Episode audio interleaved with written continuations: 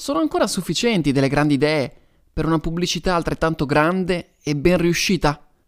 O sarà lo storytelling a dar di nuovo vita alle marche? No, no, ho capito. Forse mi sbagliavo. Sarà invece l'engagement a rafforzare la relazione tra brand e persone. È vero, ironia a parte, penso anch'io abbia ragione Mario Draghi a chiedersi come mai siamo costretti a usare tutte queste parole inglesi. E allora, non è che ne abbiamo altre? Sì, ne abbiamo molte altre, ma è successo qualcosa che ha reso il linguaggio di questo ambiente, la comunicazione e in generale il mondo degli affari, o dovrei dire business, più intangibile e nebuloso. Perché? Parlando per Spotlight, questa nuova rubrica di Marketers Live che parla del suono, della pubblicità e quindi anche delle sue parole, temo che nella comunicazione qualcuno voglia sfuggire ad una buona scrittura.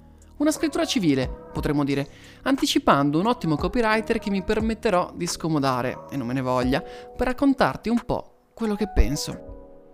Stai ascoltando Restituire per una buona pubblicità, un podcast e un articolo scritto e raccontato da Giovanni Gerolin.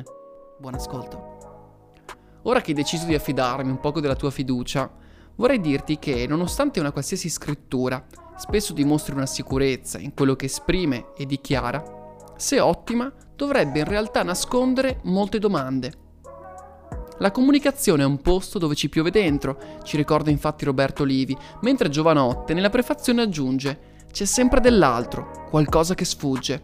Più che un'affermazione, potremmo leggerla come un invito proprio perché c'è qualcosa che sfugge, dovremmo sempre spingerci oltre alla narrazione che ci viene più immediata, accantonando quindi le prime idee venute in mente, perché sicuri ci sia dell'altro. Siamo tutti convinti della forza e della necessità di una grande idea per strutturare una campagna, ma credo sia ora doveroso passare oltre, arrivando a definire anche il bisogno di un forte ideale e poi la restituzione di questo. Il riferimento è rivolto a quelli che sono stati due protagonisti dell'agenzia Ogilvy, il suo fondatore David Ogilvy, in primis, e Paolo Iabicchino poi. In particolare per questo podcast, che poi in realtà è anche un articolo sul nostro magazine, mi sono divertito a riprendere in mano due dei loro libri. Le confessioni di un pubblicitario di Ogilvy e Scripta Volant di Iabicchino. Idea e ideale, ma qual è la differenza?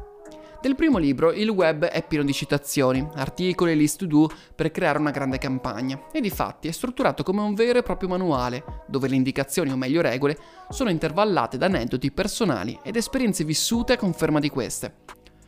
Tra tutte le frasi, che sono già state attentamente selezionate, è alla seguente che potremmo affidare il nostro desiderio di spiegare cosa si intende qui per idea. Se una campagna pubblicitaria non viene costruita intorno a una grande idea, è destinata a fallire. E dando uno sguardo alle campagne di Ogilvy, capiamo presto quanto questa affermazione trovi conferma.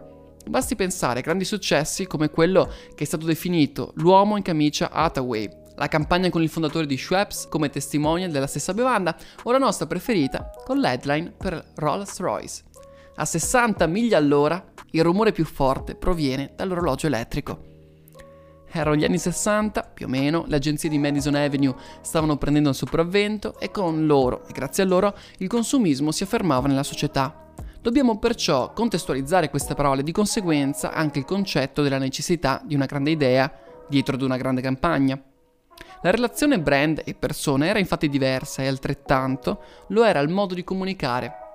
Perciò avere una grande idea significava allora dire il vero, tell the truth, all'Ogilvy, intrattenendo. Pur riconoscendo che quanto affermato nelle confessioni sia ancora attuale, una sessantina scarsa di anni dopo, in quel libro del 2017 di Yabichino, allora Chief Creative Officer del gruppo Gilvia Mader Italia, avviene un superamento. Nel fornire un prezioso alfabeto per iscrivere e leggere la pubblicità oggi, l'autore fa un lavoro ulteriore, rendendo contemporanee le dichiarazioni di Ogilvy. Nel farlo, riconosce la necessità di avere un grande ideale, più che una grande idea, per dare vita ad una campagna. Credo che il passaggio più importante e precursore rispetto ai nostri tempi sia proprio ammettere il bisogno di passare dal dire qualcosa al dare qualcosa, restituire insomma. È come se al giorno d'oggi non fosse più sufficiente riconoscere una grande idea, ma fosse necessario domandarsi anche se saremmo capaci di restituire un qualcosa a chi sceglie quel marchio e quel prodotto, spingendo così oltre lo scopo del marchio. E come restituisce oggi un'agenzia? A tal proposito, la stessa Ogilvy Italia, nella sua divisione consulting, lo scorso aprile ha pubblicato un white paper, una pubblicazione. Covid-19, i brand e le persone. Come le scienze comportamentali ci aiutano a comunicare al meglio quando il mondo sembra impazzire. Lo scopo di questa pubblicazione è evidentemente quello di dichiarare la posizione dell'agenzia e restituire alle marche e alle persone delle chiavi di lettura e azione per affrontare il presente, comprendere meglio il passato e muovere il futuro. Quello che emerge è che il 2020 sia iniziato con un cigno nero, cioè un evento imprevisto, che ha causato nelle persone dei comportamenti inaspettati e irrazionali, innescati da bias cognitivi. In questo contesto, che ripetiamo conosciamo ahimè piuttosto bene, l'agenzia Ogilvy ha proposto un metodo suddiviso in cinque fasi per indirizzare e sfruttare al meglio la propria comunicazione in vista della normalità che verrà. E quindi comprensione, definizione, ideazione, attuazione e validazione. Ad incuriosirmi particolarmente, però, è stato il confronto con ciò che le persone sembrerebbero volere dalle marche, come riporta lo studio di Group M nel ripensare al 2020. Dall'analisi è emerso che le persone si aspettano che le aziende non smettano di fare pubblicità e che brand facciano piuttosto la loro parte, aiutando concretamente la comunità nella vita di tutti i giorni e informando su ciò che succede e soprattutto non approfittando della situazione.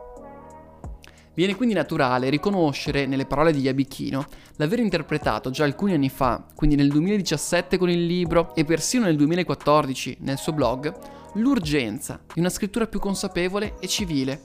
E non sorprende che lo stesso abbia in partenza un altro corso dedicato a questo tipo di scrittura alla scuola Holden. Quindi non c'è stato un distacco dall'iniziale concetto di big idea di Ogilvy, ma una trasformazione che ha fatto di un'idea qualcosa di più impegnato, un ideale credibile e vero da restituire ai consumatori. Ma se oggi è necessario parlarne ancora è perché questo cambiamento non è stato completato, vuoi per pigrizia, vuoi per attaccamento e vaghi inglesismi. Ricordiamo allora che cambiare, già secondo il fondatore di questa agenzia, era la regola da seguire per aiutare il mondo e chi lo abita. E la recente campagna Support My Local Shop di Ogilvy Italia per sostenere il tessuto imprenditoriale del paese ne è stata l'ennesima conferma. Hai appena ascoltato Restituire per una nuova pubblicità, un podcast e un articolo scritto e raccontato da Giovanni Girolin per Marketers Live e la sua rubrica Spotlight, il suono della pubblicità. Ci puoi riascoltare su Spotify o leggere su This Marketers Live. Alla prossima!